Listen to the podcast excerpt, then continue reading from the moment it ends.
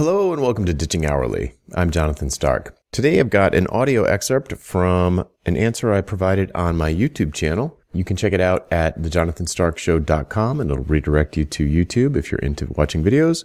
Otherwise, you can just listen to the audio here on the podcast. Enjoy. Hey, Jonathan here. I've Got a question from Kevin Smith who asks, it seems like it would be tough to value price something like fixing code quality in an application. Would you recommend using tools that measure code quality as proxy for achieving the client's biz goals of increased revenue, customer retention, etc.? Okay, so there's a couple of different angles here. Sounds a little bit like Kevin is looking, you know, as a hammer looking for a nail, you know, like he's really into, you know, decreasing technical debt and as a software developer, all the software developers know that technical debt is a bad thing. But sometimes debt isn't a bad thing. Sometimes, because of timing or whatever, sometimes it makes sense to take on debt, just like financial debt. Sometimes it makes sense. Is it often a bad thing? Yeah, it's often a bad thing, but sometimes it makes sense. So, first, I would say, and maybe that's not what Kevin's saying, maybe he's just picking an example, but it's very tactical, the example that he picked. So, let's just say it's so the first thing I would say is I wouldn't worry about surfacing that too much to the client. Un, you know, unless they came to you and said, "We really need to improve the the code quality of our application." You know, it's for someone who's a developer when they hear that, they're like and they look at the code base and it's a massive spaghetti PHP from like 1993. You'll be like, "Yeah, you do. This is awful," you know, but you have to it's it's easy to quickly agree with them but the problem that's going on is you haven't yet found out exactly why they care. They're not developers. They don't care because they look at it and they say like, "Man, I can't believe those like inline CSS styles and table-based layouts." Like they're not looking at that. They're not seeing the same thing you're seeing when when you look at it. They're probably not even looking at the code base. They probably can't even read it. it might as well be Greek. But they're having some problem that someone told them is because of the code quality. Or maybe they know they cheaped out and they just like they just spent as little as they possibly could and they got garbage back and so you still want to push back you want to find out in their words why they want the code quality fixed, even though you know it should be fixed. It's important to get them to say it because you want to know what they're going to judge the success of the project on because they don't understand the code. They're not going to look at your shiny new repo of perfect code, like pristine, elegant code, and just be able to look at it and be like, wow, that's beautiful. They're not going to do that. They're going to look at something else like, oh, wow, we haven't had any bug reports in six months. That's amazing. So you want to find that out. So even if someone told them that, um, you know, the code quality is bad and they need to find an expert on Rails or whatever you write, uh, and they need to fix the code quality, maybe even need to rewrite from scratch, push back like crazy. This is what the why conversation is for. Get them to tell you why. Why? Like, yes, we can both sit here as adults and say that your code is a mess and that's a problem. But in your own words, dear prospective client, what problems, what business problems is it creating for you? And drill in and drill in and drill in and drill in until a six year old could understand what the problem, you know, that, that it's bad. And you might find out as you go through this whole thing when they say, you know, X, Y, and Z, uh, these are the things that are problems like um, uh, our customer churn is crazy because we're releasing bugs to production every single week or we're releasing bugs you know we're only releasing once every six months and there's tons of bugs every time and clients are just like ugh get me out of here. I can't stand this. I'm trying to run my business on this piece of junk.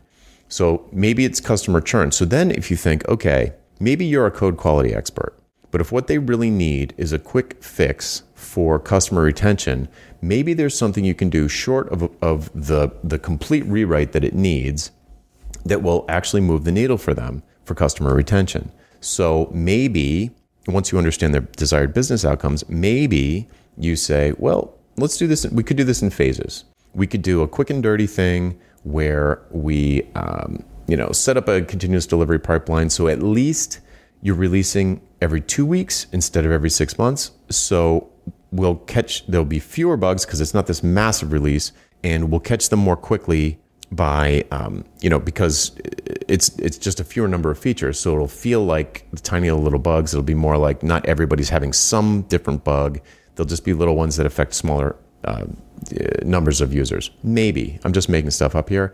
But the idea is if you know that the problem is all these bugs are getting into production and people are churning like crazy and we're not releasing features fast enough and, and that's causing people to be dissatisfied, there can be easier ways to solve that problem. So maybe if you give them three options to solve this, maybe the first option is a band aid to stop or tourniquet to stop the bleeding. You know, like, okay, here's what we can do.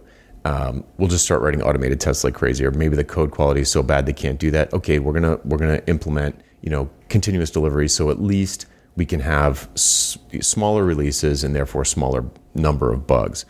Or you could say, well, we'll just release to smaller parts of the user base. So they'll be doing testing for us and we can fix it and then do a general release.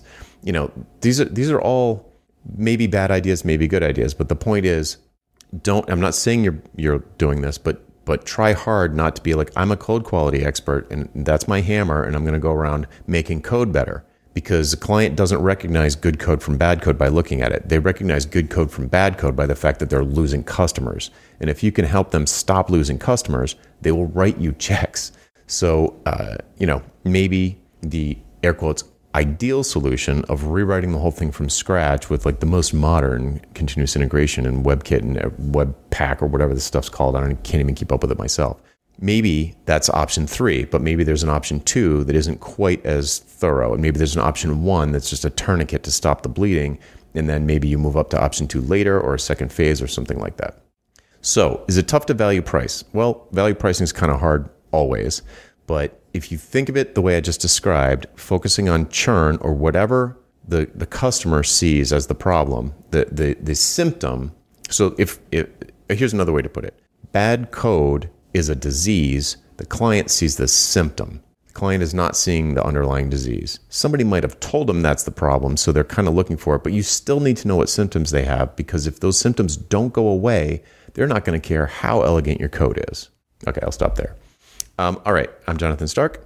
If you have a question for me, hashtag Ask Jonathan on YouTube, LinkedIn, or Twitter, and we'll add it to the queue. Bye. Would you like to learn how to get paid what you're worth? How about selling your expertise and not your labor? We work through all of this together in the pricing seminar. Pre registration starts soon, and you can sign up to be among the first to know when early bird pricing is announced at thepricingseminar.com. That URL again is thepricingseminar.com. Hope to see you there. Hey, Jonathan again. Do you have questions about how to improve your business? Things like value pricing your work instead of billing for your time or positioning yourself as the go to person in your space. Or maybe productizing your services so you never have to have another awkward sales call or spend hours writing another custom proposal. Book a one on one coaching call with me and get answers to these questions and others in the time it takes you to get ready for work in the morning. Best of all, you're covered by my 100% satisfaction guarantee. If at the end of the call you don't feel like it was worth it, just say the word and I'll refund your purchase in full. To book your one-on-one coaching call, go to jonathanstark.com slash call, C-A-L-L. That URL again is jonathanstark.com slash call. Hope to see you there.